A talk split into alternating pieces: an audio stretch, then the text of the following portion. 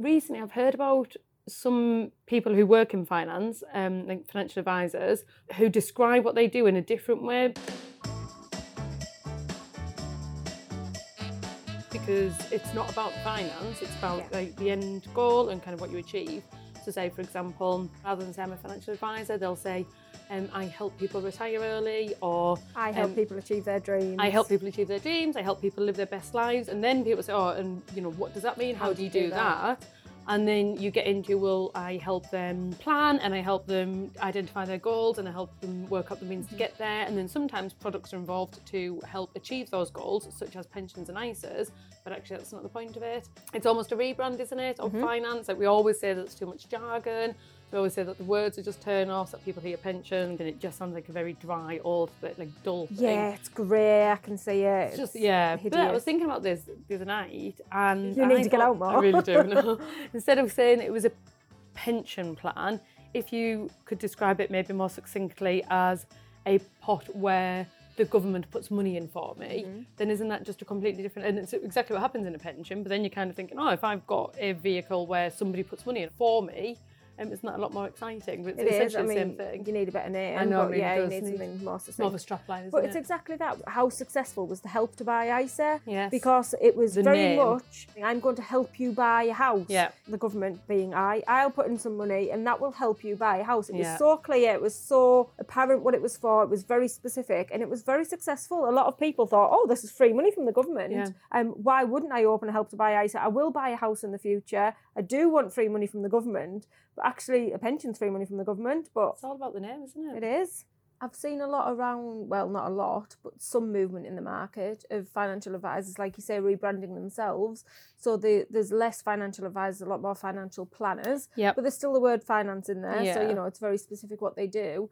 I've seen the word holistic crop in a few times, so somebody will say they're a holistic financial planner. Financial well-being, that's a new sort of movement as well. There's life planners as well, isn't there? So they're I was trying to think they're the only ones that I know that have taken finance out of the title. So one of my friends and one of our kind of longest-standing clients, Tina, she's a registered life planner and it's a qualification in itself, and it's very much around putting the finance to one side and just coaching people and helping them understand their life and planning it and then working backwards to say, okay, now what tools do you need to achieve that? And I think that as a concept is just so much more exciting and interesting to people to just sit there and have those conversations and that big picture stuff and know that eventually you might end up with a pension or an ISA to help you get there, but that's not what you're talking about. No, absolutely not. In the same way that if you're feeling unwell, you're not going to the doctors to ask for a specific medicine. Yep. You're asking them to advise you on how to feel better. Yes. Yeah. And what they advise you will be the product that you need, but actually isn't your goal for going there in the first place. The value you can get from planning your life, finance is just the byproduct of it. She's taken that out of the title. She's taken it out the pressure of talking about it. Money doesn't buy you happiness. It doesn't. We know, working in finance, that actually it's not all about finance. It is about allowing people to achieve their goals. I don't sit and think about money all day long, and we do think about how do you get that house in Italy? How do you go about buying a boat? How do you retire early? It's not about the money. No, it's about how do you achieve that goal. The money's the enabler almost, isn't it? It's the thing that helps you do it, but that's what you're aiming for.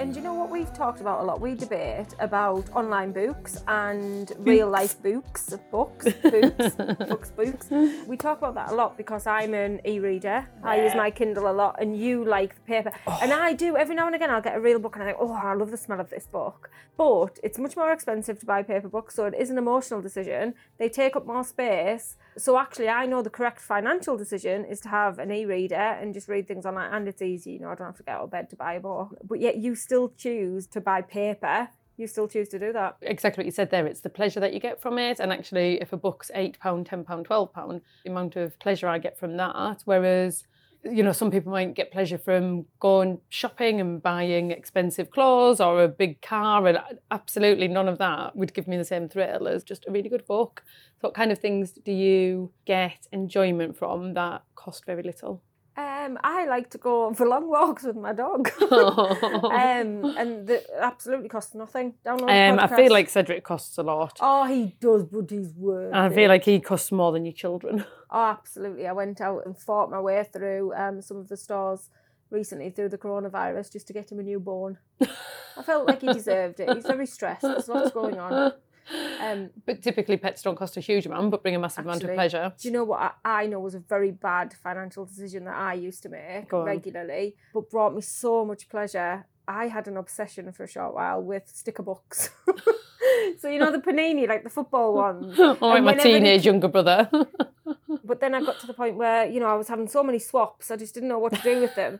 And I was just spending, I think, hundreds of pounds on stickers to the point where I was going and trying to buy a box. But, you know, I got a lot of enjoyment that were fitting it perfectly. Yeah, I know. Swap, but swap, need, got.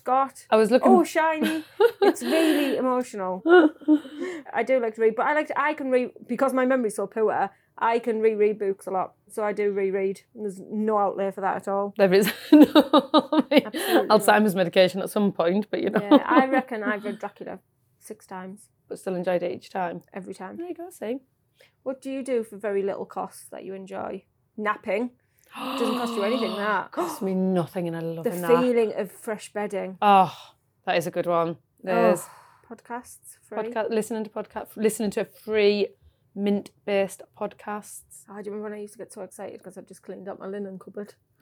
I wish it wasn't so tidy so I could clean it out again. I love a spring clean. It's amazing. Some of the best things absolutely cost nothing. Best things in life are free. Oh my God, that was terrible. Absolutely horrific.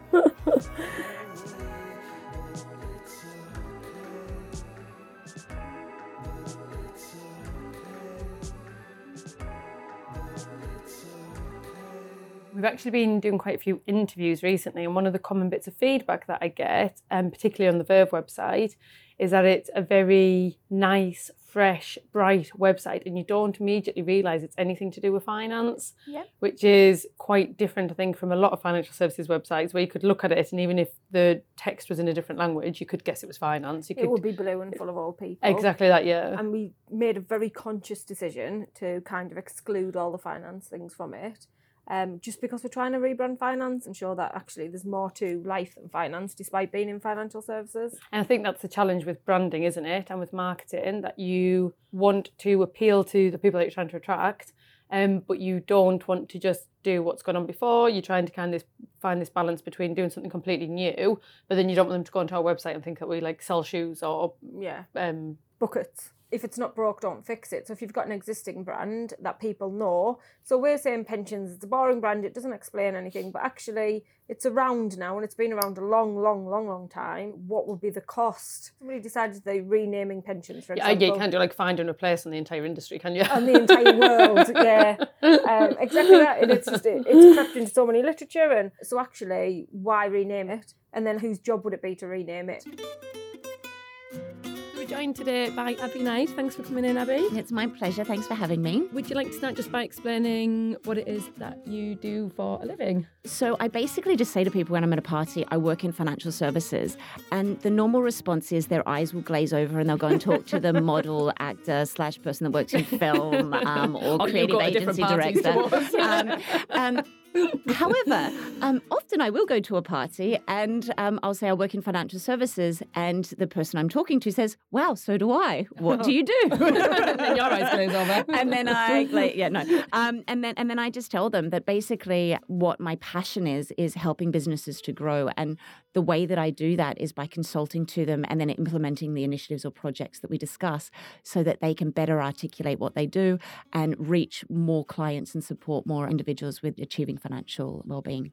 And so how come finance? We always talk about people falling into finance, and clearly the skills that you've got and the job that you do, you could apply to any industry. So how did you fall into finance? One thing that I love about the UK is that people study really interesting degrees and then go on to work in financial services or to work in different fields. In Australia, we tend to be quite boring and put ourselves into a box quite early on. So if you want to be in financial services or you want to be an accountant, you do a financial services degree or an accountancy degree. So it's very very, very different. Like, I didn't know anyone back then that studied anything that they didn't then go into, at least for the first stage of their career, before then transferring across. Whereas here, I interview amazing talent that have done English literature degrees and they've got a wonderful grasp of the English language. Oh, exactly. My amazing talent. Yes, really amazing talent. That's it. Those two things aren't mutually exclusive. When you think about it, it would make much more sense, surely, to get the degree in what you want. But then I suppose the way you've said about it in Australia is almost then you're just sticking yourself into a box quite early. So exactly. And I think I'd like to see the reverse happen, where people actually did degrees that helped them to get a broader world view and then start to make decisions when they're a bit more mature. Because I think when you're that young at 18, you don't really know what the world is all about. Yeah. And you feel a lot more pressure because you think that, well, I have to make the right decision right now. But as we know, careers are so varied. I think as well, one of the stereotypes about financial services is that people don't realise the range of careers that you can have in there. You know, what you do is so completely different to what the majority of the people do in the services. It's funny because I'm going back to the dinner party conversation. When I say I work in financial services and the person I'm talking to says I do as well, often what we are talking about is completely different areas of the market. Like, they might be in currency trading for an exchange or work for a fintech. So you're right. It's very, very varied. And I just don't think that people are aware of that. They just see financial services being something that's maybe too complex, too data orientated, like too analytical, and just something boring, like not very interesting. There's so many different angles to it. And just saying I work in finance sounds very limited, and that really isn't the case. So do you think there's work to be done around rebranding financial services in that sense? Most definitely. I think that there's a lot of work that can be done because it's not perceived as something that people aspire to get into, I don't think, as much as I would like. I think that what we need to do is lose the jargon. I think it's non-inclusive. I think it makes people feel intimidated. There was some research that I was reading about sustainable investing and ESG, and that 9 out of 10 millennials would invest in line with their values if they knew that that was an option available to them. So I think there's a lot of work to be done around language. I also think that we need to focus on the value and where the value is. I don't think that when people articulate what they do in financial services, they're really focused on the end outcome for the consumer. So sometimes I throw out, my dinner party line is changed to, I help people to change lives. And I think that, a lot of the time, people are just so focused on kind of like the numbers and the technical aspects that they don't see that actually what they're doing is helping people to take away their anxiety around money and be able to enjoy a fulfilling life. And so it's more about wellness. So I do positioning more around financial well-being rather than around like financial services and the nitty-gritty of the technical detail behind it. People are not buying a SIP and they're not buying an ISA. Yeah. They're buying a tool that's going to help them, lead their best life. It's the impact, isn't it? Exactly. Like we talk about what we do rather than the impact of what we're doing. And actually, that is one of the things I've always said that I like about finance is when you do see that impact and when you do help people live a different life and yes, the work that goes into it can seem, I want to say it seems quite dry and technical, but I love that side of it as well. Like actually even the process of it is very appealing to people who are naturally analytical and really enjoy kind of having their own favourite calculator. So I'm working with a charity. It's called I Can Be. And basically it's built on the premise that young girls, by the age of 8, they've decided what opportunities will be available to them in their career. Right. So a lot of girls think, well, I can only be a receptionist, an assistant, and someone in nursing, or someone like they're following the footsteps of the people that they see around them. A lot of them don't even know that a woman can be an engineer, for example. Right. And so what this program does is it allows these girls to come in, you tell them what you do, and you use very unsophisticated language, no jargon, and you basically say, so this is what my career has involved, and that it's not a straight line to get where you need to be. And I'm just basically talking to them about that. And last week I was in the session that I had with a group of girls, and I said, what's different about financial services to me, and to try and get them to understand it, is it's not like we are delivering a product where it's like we're in a shoe factory and every day those same shoes are coming off the production line. So we're not selling widgets and digits. We're selling something that is way more changeable and dynamic. And I think that that's quite exciting, and people forget that. Yeah, absolutely. So they're literally, what, sort of 6, 7 years old? Yeah, so the oldest is 7.5. Wow. But they typically get them as soon as they turn 7 and they put them into the program. We had a couple there that had just turned 8, but they've been part of the program for the year. So going out and seeing businesses. But they do everything. They go and see doctors, basically any profession you can imagine. And I'm there flying the flag for us in financial services, ladies, showing women that they should get involved. It is. You can imagine the impact if you were that age and somebody came in and you were hearing about all of these careers that you were just, you wouldn't know about. You know, I was 22 before I'd even heard of financial services. And you already had your degree. Yeah, and I already had my degree. I already had a mortgage. I was already involved in it. Personally, yeah. I read another statistic recently because I've got a little boy who's about to turn 6, and children have their financial footprint for their life by the age of 7. And what that means is they will either be a saver or a spender, and it will be determined by that age. So I'm out looking at kiddies' bank accounts and the gamification of saving and teaching them about compound interest and all of that. Because to me, I think it's so important to teach them about not just about, saving and putting money away, but about investing and what the markets do, and basically dividing the money that you get into the 3 different pots and then making sure that you manage those. Your little boy will be really rich. Do you know what the funny thing is, though? He walks around the house and, everyone's got, like a change area where, you put your keys down, and if you've got any pocket change, you put it there as well. And he'll come to me on a Saturday morning and say, "Oh, Mummy, look, I found all of this money." And he's been hunting through the change. He's going to be a banker.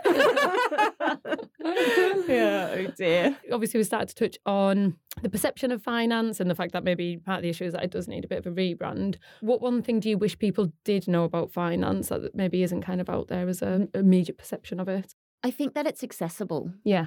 I think that a lot of people think that it's just too complicated and they'll deal with it later, and then they get a trigger event and then they don't know where to go in order to get the right advice to support them. And they think that it's ridiculously expensive.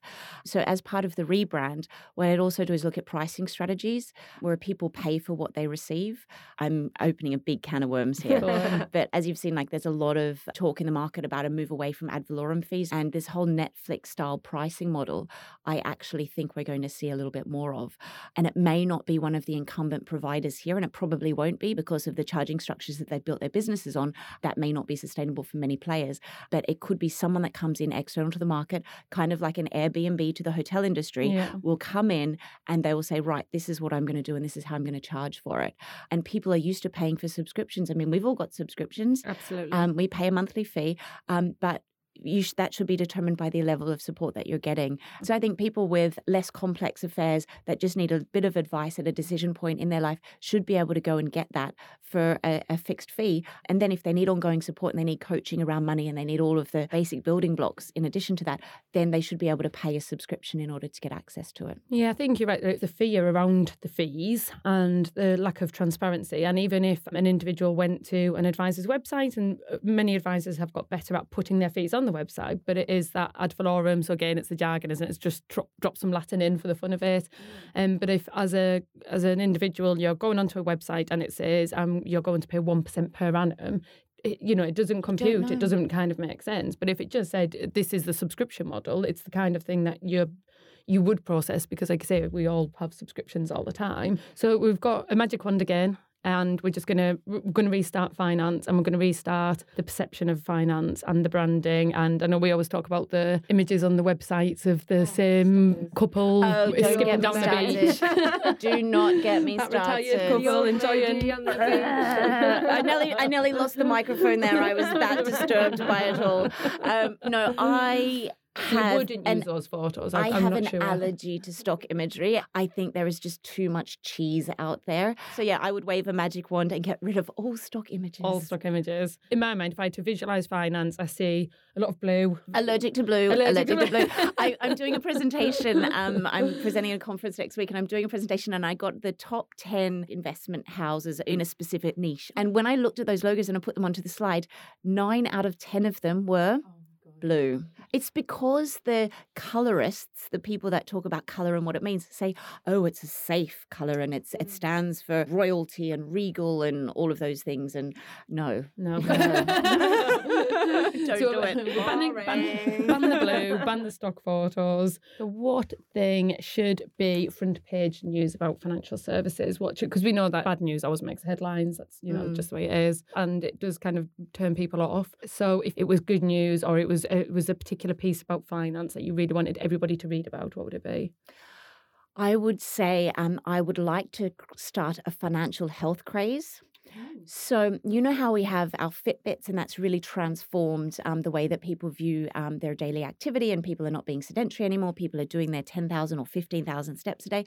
I'd like people to have the same view around their finances, like seeing it as something they can achieve, like small goals often, and almost turning it into like a health craze. A wealth craze. A wealth craze, exactly. Can I just say what an amazing interview that was? It was literally everything that we've been talking about and just put more eloquently. I could say it like that. Oh, thank you, Abby.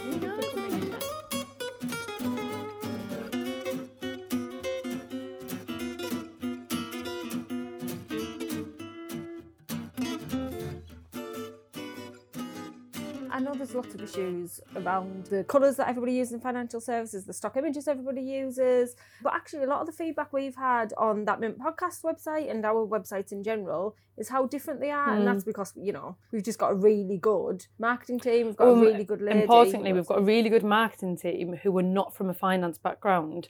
The problem being in finance, we all speak finance, we speak that language. It's like we're suddenly in Germany and we all speak German. And our marketing team have come in and they don't speak German, so they just can't speak our language. So they're bringing a completely different angle to it. And I think that's the challenge. If you've always been in finance and you're trying to think of something different, it's hard because it's so ingrained in you. Yeah. But actually when you're just a fresh pair of eyes, absolutely. So then that's it. They'll come in with a new colour palette and new terminology and they'll question what things mean because it doesn't make any sense to them. And that's maybe the difference that makes our website stand out. Yeah. So our marketing whiz is Naomi Graham. She's not for sale. She's not for rent. You can't have her. Do you want to go and grab her? Okay. Bring her in and see what she has. Put her on the spot. Ask how to rebrand all of finance. Norm, hi. Not to put you on the spot or anything, but we were just talking in our podcast session about some ideas for rebranding all of finance, and we thought who better to quiz on it than you. Do you fancy coming in and joining us? Yeah, okay. Yeah. Jo was worried that we might send you into early labour by putting you on the spot. Hi. Oh, doesn't she look like all blossomy? You look all blossoming. No. You aren't from finance, so you don't speak that jargon, you don't speak that nonsense. My experience is very much not from finance. I worked for a creative agency last, so I've come very much from a different world. But I do think coming in with a really blind perspective of what finance is, I think that can really help. And also, sexy, horsey voice is a new thing and a little plus side on the pregnancy. Isn't it? So with a different background, what kind of struck you first about coming into the world of finance? I need to transfer. Yeah, literally that.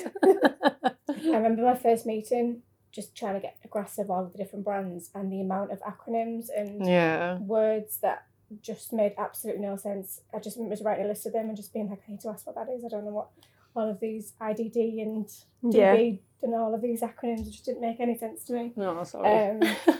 What did you think when you came in and did a review of our marketing and our websites, what were we doing wrong? What was our biggest... To be honest, faux pas. I do think there's more work to be done with the public and with financial services, that the offers and the products that they're providing already have bad connotations. So I don't necessarily think you were doing a lot better than a lot of firms in terms of the way that you were describing things and talking about things and making them more relatable. But I think that there's a bigger piece to be done around actually how the public perceive things like pensions or tax or words that they instantly put barriers against. Yes, you've mentioned there that there's some negative connotations, even about things like pensions and ISAs. They shouldn't be negative. They're actually just really useful tax-efficient savings vehicles. So how would you start to approach maybe rebranding one of those terms? Because in the same way that you don't know finance, I don't really know marketing. So in layman's terms for me, say it was a 3-step process, what would be that process for rebranding?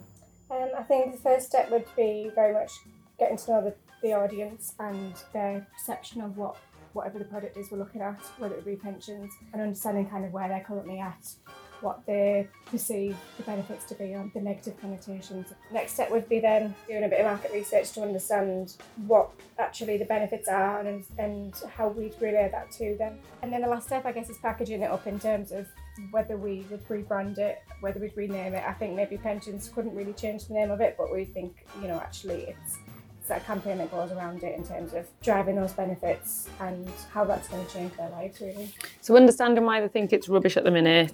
Yeah. Figuring out all the good stuff, what message you want to get across, and then putting that into language that they understand. Ta-da! Marketing, done! Yeah. Joe, so talk me through those 3 steps for you as a person. Forgot what the steps were. So firstly, what's the misconceptions / negative connotations around you? People think I'm old, and I'm not. I'm not that old in the grand scheme of things. I'm not yet middle-aged. I have not yet bought a sports car or had an affair with my secretary, mostly because I haven't got a secretary. Mm. Yeah, so the misconceptions about me is that I'm old, and old is a negative connotation. It assumes that you're no longer fun. So what's some of the positives and benefits around you that you think need bringing into your rebrand? I mean, do we need to bring up the puns? So what's your new brand? What's the 3 words that sum up the new branded Joe, who's not old? Delusional. Denial. Oh, it's the 3Ds. Delusion. Denial.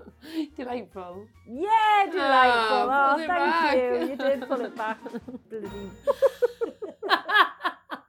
Okay then, Harrison, what's your new brand? What are the misconceptions about you? What's the misconception? I don't know, because I feel everything negative about me isn't a misconception. It's true. I'm just clumsy and a bit useless and disorganised, and they're just all true. So in that case, what I need to do as phase 2 is just amp up my positives to offset the negatives, which are... I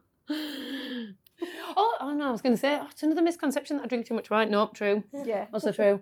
Okay, so the misconception, the brand of me is drunk, the 3Ds, drunk, disorganised. Disorderly. Drunk and disorderly and disorganised. Drunk, disorderly and disorganised. And the rebrand is... drunk, quite orderly, still disorganised, but, you know... With a PA. Yeah, you need to get the PA. So, now that you and I are marketing whizzes, absolute experts, marketing marvels, we could put our new marketing skills to that Mint podcast. How about a little challenge where I know you do, where we each partner up with one of the marketing team. Magazine on. I was thinking we each have a small budget, say 50 quid, that we can spend on a little marketing campaign for that Mint podcast. And we might put it to, say, Facebook, and see who can, give us some marketing lingo. What would we do? Like, most impressions, do you get them on Facebook? Yeah. So if we had a £50 advertising budget and see who got the most impressions, is that the words? Mm-hmm. There we go. Fancy that challenge? Yeah, but I have no idea what half those words mean. No, that's why you've got Jazz, she'll explain. Right, okay. Why don't we we've got a week to plan it? And then we run it for 3 weeks. Is it just an advertising campaign for that Mint podcast? So whatever you want to do, Joe, I couldn't possibly give you any ideas. Ooh, exciting. The game is afoot.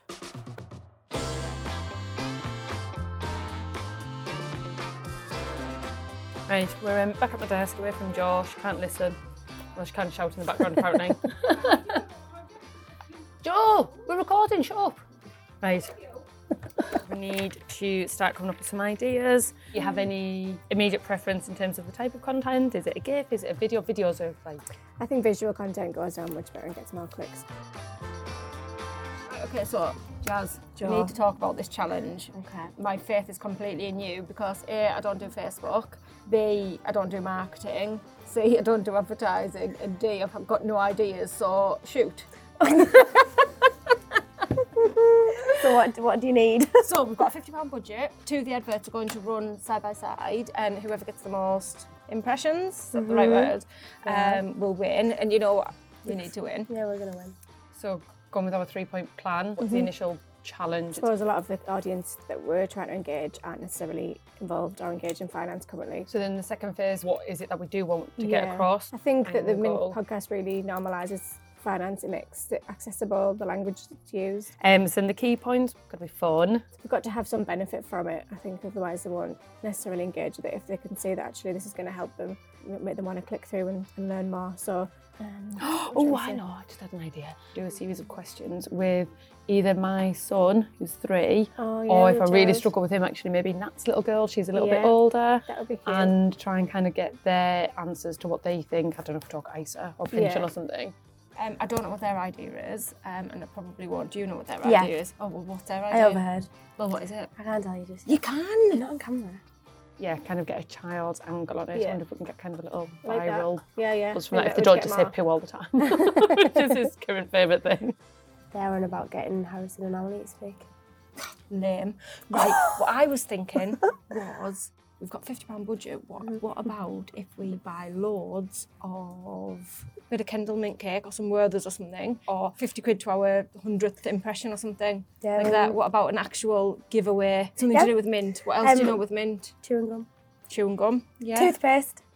No, that would be good. I think that would be funny. Maybe a little bit older, it would be something different that people wouldn't expect with finance. Yes. And what do you think about that, about some sort of giveaway? I think giveaways are always a good idea. Amazon voucher, Spotify voucher. Oh, I was just thinking loads of mints. Werther's not our tag. Werther's aren't minty. Are they not a mint? Well, what are they then? Werther's aren't a mint. Well, what are they then? They're a toffee. Are they? Caramel, aren't they? Not minty. You've been having dodgy Werther's. If you can get to the stage where you've explained a pension to a 6-year-old, then you've won. Yeah. Like that. No, that's a good idea. I don't feel like this was as strong a meeting as theirs. But we'll get there. Sure. Just because they had a very specific idea and I don't know what I'm doing, it's not you. Neither do I. Just do a bit of research and see what's getting a lot of hits. Okay. And then we'll do something along them lines. We will. But better and mintier and fresher. You watch me win. Us, we're a team now. It's not Iron Team.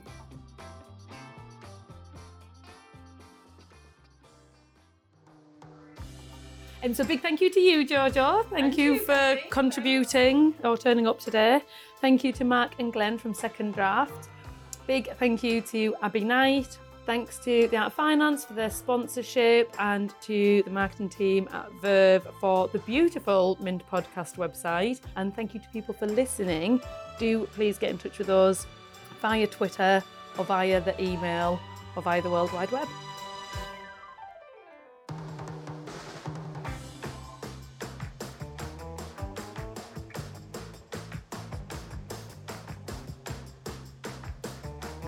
Hey, do you want to read one on finance? No, thanks. Get that. We're changing the world. We're making a change. Gonna make a change. I mean, and mine was bad.